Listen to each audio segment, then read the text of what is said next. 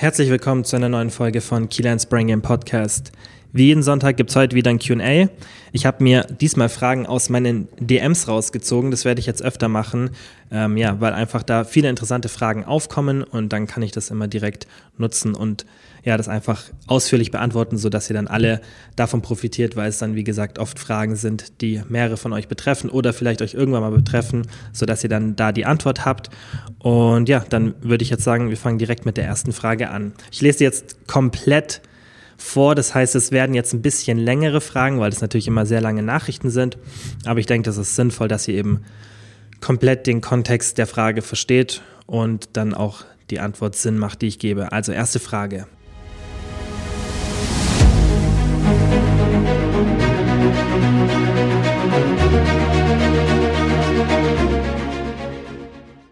Hey, ich würde total gerne seit Monaten abnehmen, aber ich schaffe es einfach nicht. Ich schaffe es nicht, im Defizit zu bleiben. Auf der Arbeit steht immer Süßes umher und wenn ich Proteinriegel auf Lager habe, dann esse ich auch mal drei auf einmal, weil ich es einfach nicht lassen kann und danach könnte ich mich in den Hintern treten dafür. Ich weiß nicht, wie ich weitermachen soll. Am Sport liegt es nicht, gerade abends bekomme ich dann immer mega Appetit. Kannst du mir helfen? Also, was die Person schon mal sehr gut macht, sie erkennt, dass ein Defizit verantwortlich dafür ist, dass man abnimmt. Das bedeutet, wenn ihr Fett verlieren wollt, dann müsst ihr weniger Kalorien zu euch nehmen durch die Nahrung, als ihr verbraucht. Das heißt, ihr müsst mehr Energie, muss der Körper benötigen, als er bekommt, logischerweise. Und dadurch entsteht ein Defizit an Energie und das hat halt eine bestimmte Höhe.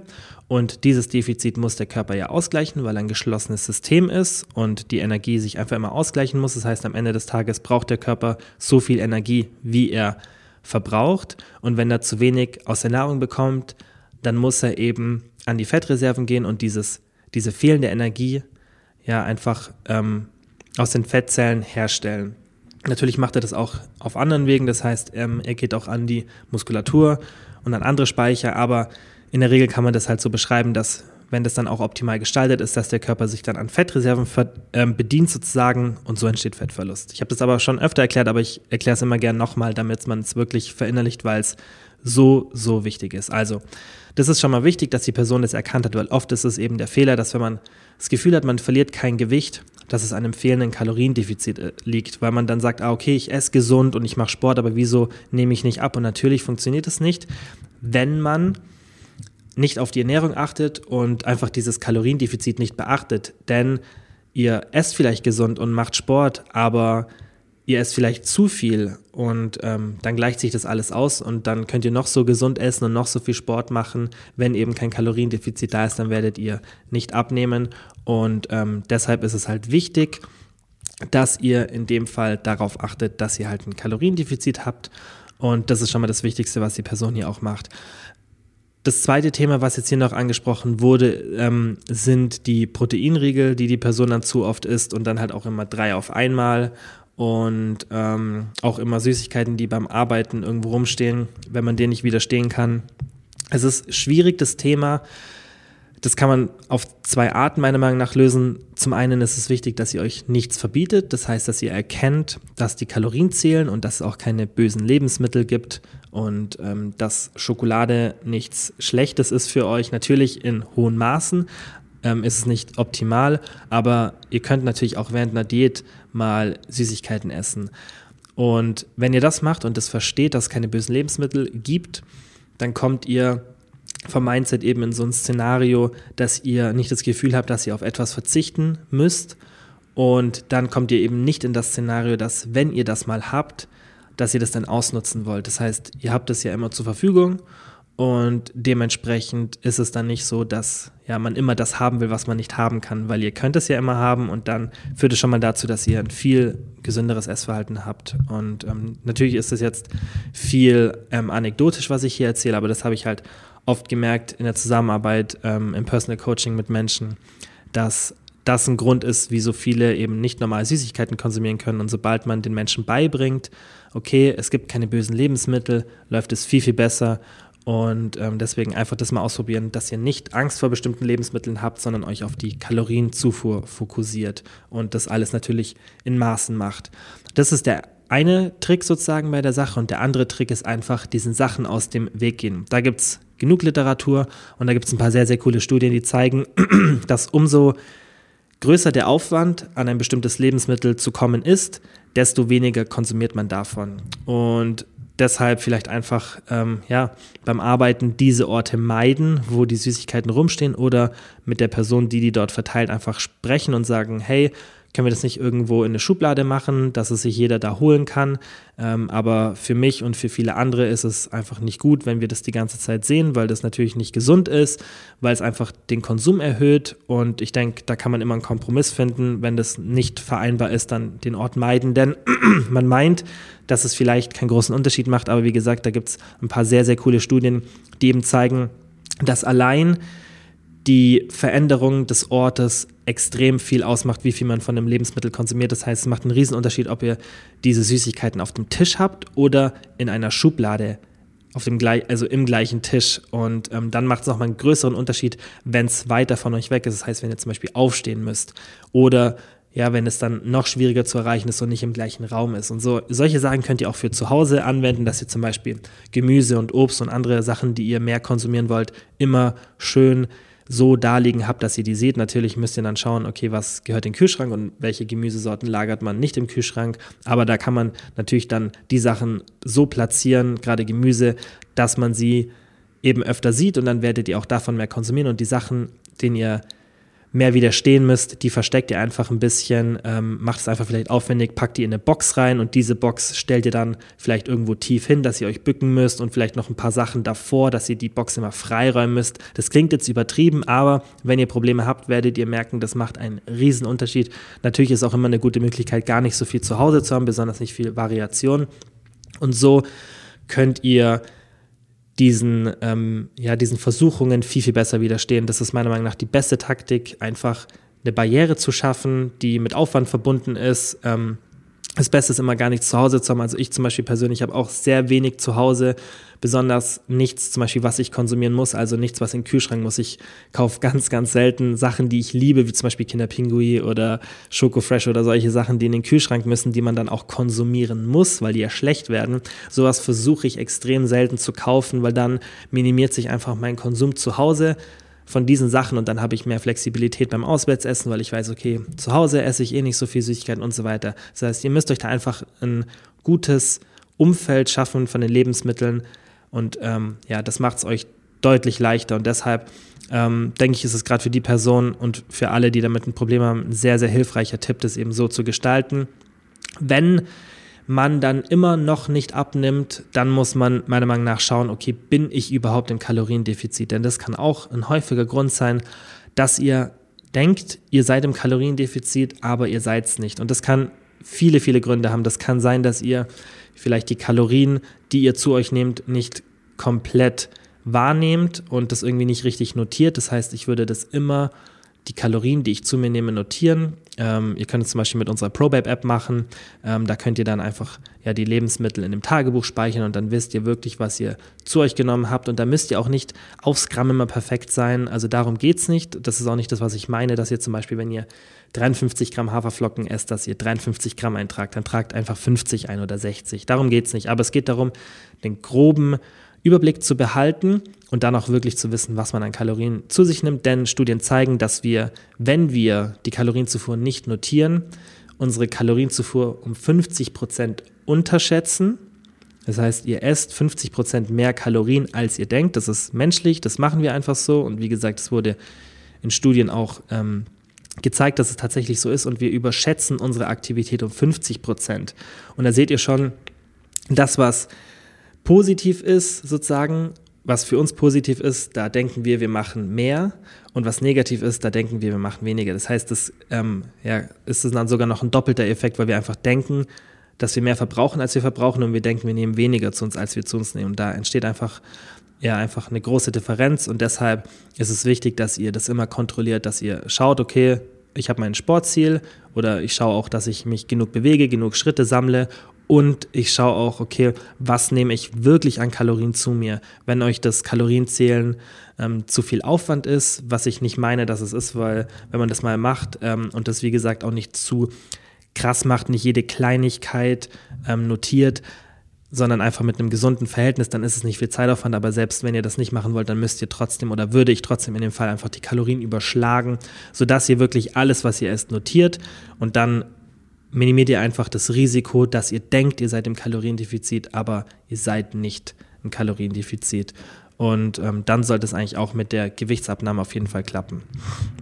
So, das war jetzt eine lange Antwort auf diese Frage, aber das ist mir ein wichtiges Thema und auch ein sehr komplexes Thema. Und gerade das mit den Süßigkeiten wollte ich halt ausführlich ansprechen, weil ich weiß, dass viele ein Problem damit haben, uns eigentlich ein paar sehr geschickte Lösungs- Möglichkeiten gibt, wie die ich jetzt angesprochen habe, die man mit relativ wenig Aufwand umsetzen kann und die dann einen sehr großen Effekt machen. Natürlich werdet ihr dann trotzdem immer noch ab und zu der Versuchung nachgeben, aber es geht ja auch darum, einfach das zu reduzieren und gerade wenn die Person sagt, dass sie dann einfach immer das Süße, was herumsteht, konsumieren muss, das ist ganz normal. Das, ähm, das trifft die meisten Menschen, selbst die, die ein sehr gesundes Essverhalten haben. Da muss man einfach Barrieren schaffen und ähm, da einfach mit einer großen Realität an die Sache rangehen und nicht denken, dass es irgendeinen Wundertrick gibt. Ja, man muss einfach den Kontakt ähm, vermeiden und dieses aus den Augen, aus dem Sinn trifft einfach so sehr zu und wie gesagt wurde auch durch Studien bewiesen.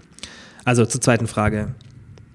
Hallo Kilian, nur mal aus Interesse eine Frage, ohne dass ich Süßigkeiten generell irgendwie als schlechtes Lebensmittel sehe, ich integriere sie täglich in mein Leben, aber ich habe mich gefragt, ob es da auch so, sozusagen einen Unterschied gibt, dass man sagen könnte, dass manches etwas gesünder ist als anderes. Konkret. Ich esse mega gern Schokolade und da vor allem welche mit hoher Qualität, die eben neben Zucker überwiegend aus Kakao, Kakaobutter oder Haselnüssen besteht. Und ich habe mich gefragt, ob die von, von allen Bestandteilen irgendwie noch etwas mehr Nährstoffe für den Körper liefert, als zum Beispiel Lutscher oder Gummibärchen oder Chips so wie ich Kaffee auch als gesünder als Red Bull sehen würde. Okay, also in der Frage geht es einfach darum, welche Süßigkeiten besser sind als andere sozusagen, also ob es gute, süße Alternativen gibt. Und da würde ich sagen, definitiv ja. Also es macht einen großen Unterschied, was ihr als ähm, Süßigkeit erstmal anseht und dann auch, was ihr konsumiert. Denn natürlich, ähm, wenn jetzt zum Beispiel eine Schokolade mit einem sehr geringen Zuckeranteil konsumiert im Vergleich zu einer Schokolade mit viel Zucker, dann macht es natürlich einen Unterschied, weil eine Schokolade generell an sich schon ein paar Nährstoffe hat, aber mit höherem Zuckeranteil ist natürlich weniger Platz für die ähm, reine Schokolade und dann sinkt natürlich der Nährstoffgehalt. Das ist genauso wie wenn ihr zum Beispiel eine natürliche Erdnussbutter anschaut und eine, die mit Zucker und ähm, anderen pflanzlichen Fetten gestreckt ist sozusagen. Beide enthalten Erdnussbutter, ähm, aber die pure Erdnussbutter ist eben wirklich viel nährstoffdichter. Und so ist es mit allen Süßigkeiten. Ihr verschlechtert sozusagen die Nährstoffe immer in dem Szenario, in dem das Produkt einfach stärker verarbeitet ist. Und natürlich gibt es zum Beispiel bei Chips jetzt, denke ich, nicht so viele Alternativen. Sicherlich gibt es auch da etwas, aber man muss sich auch immer die Frage stellen, okay, ist es mir das wert oder schaue ich lieber, dass ich einen geringen Konsum dieser Produkte habe und konsumiere dann dafür das Produkt, was dann auch besser schmeckt. Und so sehe ich das in den meisten Fällen. Also bevor ihr versucht, irgendeine Proteinschokolade zu essen oder irgendeine Protein-Nutella-Creme, die dann meistens keinen großen Unterschied macht, sage ich, tendiert lieber zur in Anführungszeichen echten Variante, die dann viel, viel besser schmeckt.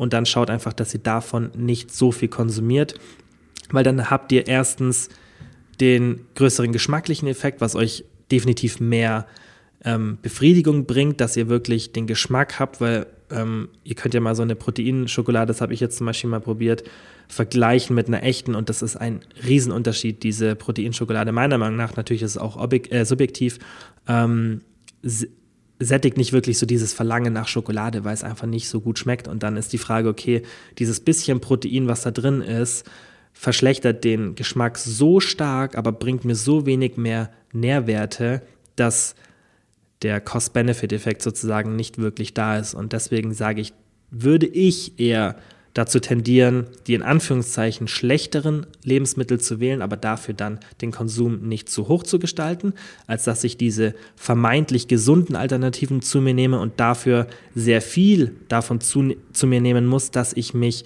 befriedigt fühle, in dem Gefühl, dass ich jetzt dieses Lebensmittel gegessen habt. Ich denke, ihr versteht, wie ich es meine. Ähm, aber natürlich macht es Sinn, dass wenn ihr zum Beispiel sagt, okay, ähm, Nüsse schmecken mir mega gut und ich sehe das sozusagen als Süßigkeit an. Natürlich ist es die bessere Alternative gegenüber einer Schokolade, weil es einfach Nährstoffe enthält und ähm, gesunde Fette und ganz viel mehr und ähm, für die Darmbakterien gut ist und so weiter.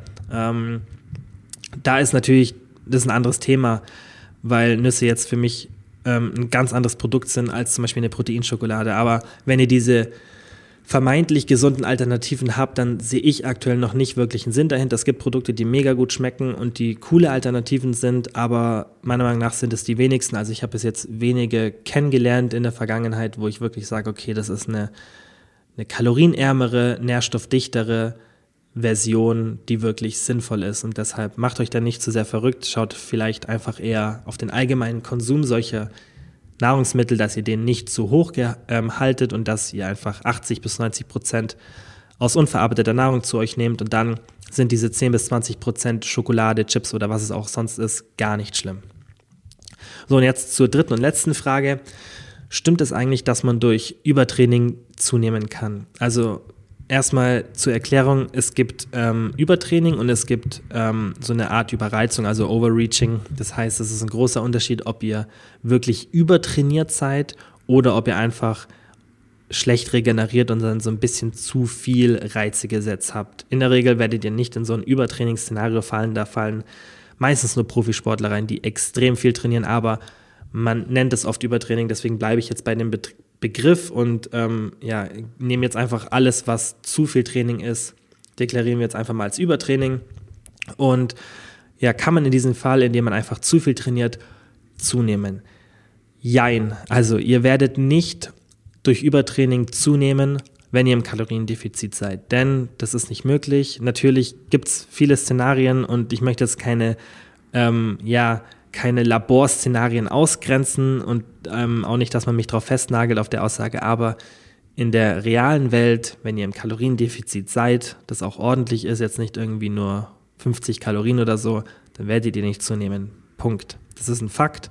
Und ähm, ja, das ist einfach Physik ähm, und das ist reale Welt. Also wie gesagt, wenn ihr im Kaloriendefizit seid und ihr seid übertrainiert, dann werdet ihr nicht zunehmen. Und deswegen jein, weil es kann schon passieren, dass ihr dass das Übertraining dazu führt, dass ihr zunehmt, aber nicht, weil es irgendwie die Energiebilanzgleichung aushebelt und ihr auf einmal im Kaloriendefizit dann zunehmt, weil ihr übertrainiert seid, sondern weil das Übertraining dazu führt, dass sich das Verhältnis von Kalorienzufuhr und Kalorienverbrauch negativ aufgrund des Übertrainings verändert. Das bedeutet, wenn wir davon ausgehen, dass ihr in der Diät seid und ihr nehmt 1500 Kalorien zu euch. Bitte nicht auf solche Zahlen jetzt festnageln, das ist keine Empfehlung oder sonstiges, einfach nur, dass wir jetzt ein Rechenbeispiel haben und ihr nehmt 1500, 1500 Kalorien zu euch und ihr verbraucht 2000 Kalorien. So, das heißt, ihr habt pro Tag ein Defizit von 500 Kalorien und dieses Defizit gleicht der Körper aus, indem er 500 Kalorien in Form von Fettreserven und Muskulatur ähm, ja einfach heranzieht. Das ist jetzt nur die grobe Beschreibung ähm, von einem Kaloriendefizit. So, in dem Szenario 1500 Kalorien durch Essen, durch Nahrung und 2000 Kalorien Verbrauch durch Bewegung, Sport, Rumsitzen, alles, Schlafen, alles, seid ihr im Fettverlust und nehmt ab. Was jetzt passiert, wenn ihr übertrainiert seid, ist, dass sich, wie gesagt, diese zwei Faktoren, die den, die Abnahme oder die Zunahme beeinflussen, verändern.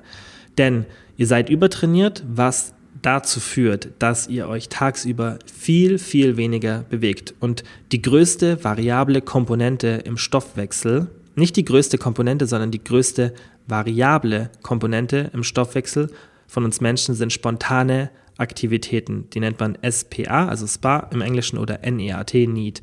Also Non-Exercise Activity Thermogenesis ist, glaube ich, der ausgesprochene Begriff sozusagen, also Spa oder Need. Einfach merkt es euch ganz kurz, das sind spontane Bewegungen. Das ist jetzt zum Beispiel, wenn ich während dem Reden gestikuliere, wenn ich meinen Mund bewege, wenn ich die Sitzposition ähm, ändere, wenn ich mir ein Glas Wasser hole, wenn ich meinen Kopf drehe. Lauter solche kleinen Bewegungen, die nicht zu ähm, Ruhephasen gehören, das heißt, in denen ihr gar, euch gar nicht bewegt, die einfach den Grundstoffwechsel beeinflussen oder Trainingsaktivität, also reine spontane Bewegungen. Ob ihr jetzt beim Supermarkt nah parkt und ähm, kaum Schritte hinmacht oder ob ihr weiter weg parkt oder ob ihr eine Rolltreppe nehmt oder keine, das sind spontane Bewegungen und die hat man ganz viel über den Tag und diese Komponente ist wie gesagt nicht die größte, aber die größte Variable. Das heißt, die kann sich am, oder die nicht kann sich nur, sondern die verändert sich auch am stärksten von Person zu Person.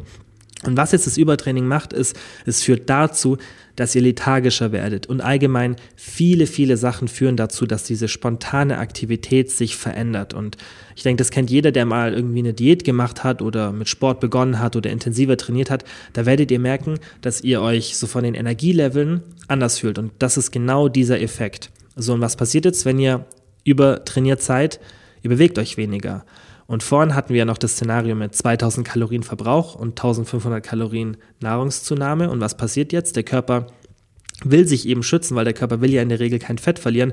Und dieses Übertraining ist halt so ein großer Reiz, dass ihr auch halt viel Kalorien verbraucht und der Körper fährt dann einfach eure spontanen Bewegung, Bewegungen über den Tag runter, ohne dass ihr es wirklich merkt. Ihr merkt vielleicht, dass ihr lethargischer seid, aber ihr habt jetzt nicht irgendwie einen Sensor, der euch sagt, okay, ich habe mich jetzt zu wenig bewegt. Natürlich sind dann so Fitness-Tracker ganz cool, weil man sieht, habe ich viele Schritte gemacht ähm, und dann kann man das so ein bisschen im Auge behalten. Aber wenn ihr das halt nicht macht, dann kann es dazu führen, dass ihr euch viel, viel weniger bewegt und dass euer Kalorienverbrauch von diesen 2000 deutlich nach unten geht aufgrund des Übertrainings dann verbraucht ihr vielleicht nur noch 1700 oder sogar vielleicht nur noch 1500, weil, wie gesagt, diese Komponente ist sehr variabel und die kann dann dazu führen, eben, also diese Veränderung an der Komponente, dass sich das auch sehr stark auf euren gesamten Kalorienverbrauch auswirkt. So, das ist der erste Schritt, der passiert, wenn ihr im Übertraining seid, der zu einer Zunahme führen kann. Ihr verbraucht weniger Kalorien. Das heißt, das Risiko,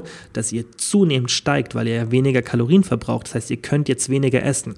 Und das zweite, was passiert ist, dass ihr mehr Appetit bekommt. Und natürlich kann man das kontrollieren, indem man, wie vorhin schon erwähnt, die Kalorienzufuhr notiert. Aber wenn ihr das nicht macht, dann kann es sein, dass ihr, ohne dass ihr es merkt, mehr esst. Und diesen Effekt, der wurde auch schon in vielen Studien beobachtet, der tritt bei Frauen etwas stärker auf als bei Männern, aber bei beiden Geschlechtern tritt er auf, dass wir aufgrund von beim Sport verbrannten Kalorien mehr essen. Das heißt, ganz grob gesagt, also ich habe jetzt die aktuellen Zahlen nicht im Kopf, aber das ist, wenn ihr beispielsweise 500 Kalorien durch Sport verbraucht, und ihr kontrolliert eure Nahrungszufuhr nicht, das heißt, ihr würdet einfach nur 500 Kalorien mehr Sport machen, dann würde euer Körper das kompensieren, indem ihr irgendwas zwischen 200 und 400 Kalorien mehr esst. Denn der Körper möchte eben nicht, dass dieses Gleichgewicht von Nahrungsaufnahme und Nahrungsverbrauch aus dem Ruder läuft und er möchte, dass es eigentlich immer auf Null ist und dementsprechend, wenn ihr mehr Kalorien verbraucht, dann schaut der Körper auch, dass er euch einfach Signale gibt, dass ihr mehr esst, dass er diese verbrauchten Kalorien wieder kompensiert. Und diesen Effekt, wie gesagt, kann man relativ gut kontrollieren, wenn man eben die Nahrungszufuhr notiert und einfach das im Überblick behält. Aber der Effekt wird immer ein Stück da sein. Mehr Sport, mehr Hunger. Ist einfach ein Fakt. Natürlich variiert das auch von Person zu Person, aber das ist ein Fakt. Und das Gleiche ähm, ja, tritt eben auch bei Übertraining auf. Das heißt, wenn ihr zu viel trainiert, dann wird es dazu führen, besonders wenn ihr halt euch sozusagen sogar übertrainiert, nicht ein normales Maß an Sport habt, sondern sehr, sehr viel, dann kann es sein, dass ihr extrem viel Hunger bekommt. Natürlich gibt es dann immer wieder Ausnahmen von Menschen, die dann in so einem Szenario noch weniger Hunger haben, aber ähm, wir wollen ja vom Durchschnitt reden und was in der Regel passiert. Ähm, ja, und in der Regel passiert es eben, dass ihr mehr Hunger bekommt. Und das bedeutet, wenn jetzt zum Beispiel, wir gehen jetzt einfach mal davon aus, dass ihr die Kalorienzufuhr nicht perfekt kontrolliert oder dass dieser verstärkte Hunger dazu führt, dass trotz Kontrolle der ähm, Kalorienzufuhr ihr mehr zu euch nehmt, weil ihr einfach nicht widerstehen könnt und einfach es nicht schafft, diese 1500 Kalorien zu halten, weil ihr so starke Hungersignale vom Körper bekommt. Ähm, davon gehen wir jetzt einfach aus, dass ihr 1700 oder 1800 Kalorien zu euch nehmt, aufgrund dieses Übertrainings. So, und das erste Szenario hat dazu geführt, dass unser Kalorienverbrauch von 2000 vielleicht auf, ja, sagen wir einfach mal 1500 gegangen ist, 500 Kalorien nach unten. Und das zweite Szenario führt dazu, dass wir anstatt 1500 Kalorien 1700, 1800 zu uns nehmen. So, und jetzt haben wir das Szenario verändert. Im ersten Szenario hatten wir ein Kaloriendefizit von 500, weil wir 2000 verbraucht haben und 1500 zu uns genommen haben. Und durch das Übertraining verändert sich das, sodass wir jetzt 1500 verbrauchen, aber 1700 oder 1800 zu uns nehmen. Und jetzt in dem neuen Szenario nach dem Übertraining haben wir einen Kalorienüberschuss von 200 oder 300, je nachdem halt, wie stark sich das auswirkt. Und das führt dann dazu, dass man zunehmen kann. Und deswegen habe ich das jetzt auch so ausführlich erklärt, dass man das versteht, weil es ein großer Unterschied ist zu sagen, dass Übertraining zu einer Zunahme führt durch einfach durch das Übertraining. Und die korrekte Antwort ist eben zu sagen, nein, das Übertraining führt nicht zu einer Zunahme, deswegen habe ich halt auch mit Jein geantwortet, sondern das Übertraining führt zu Veränderungen der Kalorienzufuhr und des Kalorienverbrauches, was dann wiederum zu einer Zunahme führen kann. Es muss nicht der Fall sein, aber es ist halt sehr wahrscheinlich, dass sowas passiert, besonders wenn man lange übertrainiert ist. Deshalb ist es wichtig, dass man ein gesundes Maß an Sport hat, dass man nicht sechs, sieben Mal die Woche ein bis zwei Stunden trainiert, sondern macht einfach irgendwas zwischen drei und sechs Trainingseinheiten, die irgendwo zwischen ein und eineinhalb Stunden sind und dann auch nicht zu intensiv sind. Macht einfach was, wo ihr merkt, ihr erholt euch davon, ihr seid nicht dauerhaft müde, ihr habt Lust aufs Training, ihr habt Energie, ihr habt tagsüber noch Energie. Wenn ihr diese ganzen Faktoren spürt, dann wisst ihr, dass ihr nicht zu viel macht. Ähm, wenn ihr aber merkt, okay, ihr könnt euch gar nicht steigern, ihr seid ständig müde, ihr seid gar nicht motiviert fürs Training, ihr liegt die ganze Zeit nur nach dem Training rum und vielleicht auch davor, ihr habt keine Lust aufs Training, und ihr merkt, okay, ich habe extrem viel Hunger und bin auch so lethargisch tagsüber. Wenn ihr diese Faktoren bemerkt, dann ist es schon ein Zeichen dafür, dass ihr zu viel macht. Kann natürlich ganz viele andere Sachen eine Ursache sein, zu wenig Schlaf oder dass ihr allgemein zu lange zu wenig esst. Aber bei vielen, vielen Menschen sehe ich das immer wieder, dass sie zu viel machen. Und das bedeutet jetzt nicht, dass man nicht ambitioniert sein soll und dass man sich denkt, oh, okay, jetzt ist jetzt meine Ausrede, dass ich bloß zwei, dreimal pro Woche Sport mache. Ähm, das geht jetzt eher an Menschen, wie gesagt, die sechs Einheiten pro Woche haben ähm, oder die Einheiten, die sie haben, viel zu lang sind und viel zu intensiv, viel zu wenig Erholung. Und Übertraining kann auch entstehen, wenn man ähm, wenn man vielleicht nicht zu viel macht, aber sich zu wenig erholt. Und da ist wieder das Schlafthema eben so präsent. Das heißt, ihr könnt auch ins Übertraining geraten, wenn ihr fünfmal pro Woche trainiert für eineinhalb Stunden, aber jede Nacht bloß fünf, sechs Stunden Schlaf bekommt. Und ähm, deshalb darf man Übertraining nicht nur ansprechen, wenn man ein sehr hohes Sportpensum hat, sondern wenn auch das, das Sportpensum nicht zum Erholungspensum passt. Und deshalb achtet einfach drauf auf die Faktoren, die ich gerade eben genannt habe. Und seid euch bewusst, dass Übertraining sich negativ in Form von einer Zunahme äußern kann. Wie gesagt, eben durch dieses indirekte Szenario, dass es die Kalorienzufuhr und den Kalorienverbrauch einfach negativ verändert. So, es waren ähm, zwar nur drei Fragen, aber die habe ich ja alle sehr ausführlich beantwortet. Und ähm, ich denke, ich werde es in Zukunft öfter machen, dass ich mir DMs eben mit sinnvollen Fragen auch rausziehe, weil ich denke, gerade die Fragen, die wir heute beantwortet haben, sind Sachen, die auf viele von euch zutreffen. Und selbst wenn nicht, dann denke ich, hilft es euch, wenn ihr das Thema versteht, weil es kann ja mal in der Zukunft auftauchen dann ist es immer gut, wenn man schon vorbereitet ist und schon das Wissen hat, um auf die Situation entsprechend zu reagieren. Ähm, das heißt, wenn ihr Fragen habt, könnt ihr mir immer gerne auf Instagram schreiben, at Kilian Fäusle, ähm, das er natürlich mit AE. Und ähm, dann beantworte ich sie entweder so, also ihr bekommt immer eine Antwort, egal was ihr mich fragt. Und ähm, dann werde ich mir natürlich auch ab und zu mal eine Frage rausnehmen. Es bleibt natürlich wie immer ähm, alles anonym und ähm, werde die dann nutzen, um im Podcast eine richtig ausführliche Antwort drauf zu geben. Aber auch sonst bekommt ihr, wie gesagt, immer Antworten von mir. Das heißt, bei Fragen schreibt mir einfach. Ja, und dann sage ich wie immer vielen, vielen Dank an alle fürs Zuhören und bis zum nächsten Mal. Vielen Dank fürs Zuhören. Ich würde mich mega freuen, wenn ihr den Podcast abonniert, falls ihr es noch nicht gemacht habt. Und ich würde mich auch genauso freuen, wenn ihr den Podcast mit Freunden oder Familienmitgliedern teilt. Denn nur so kann der Podcast wachsen. Und ihr wisst, ich mache es hier alles kostenlos und es ist ein extremer Zeitaufwand, aber ich mache es so, so gerne. Und ihr könnt mir einfach helfen, dass diese Arbeit sich lohnt, wenn ihr den Podcast mit Freunden oder Familienmitgliedern teilt. Vielen Dank.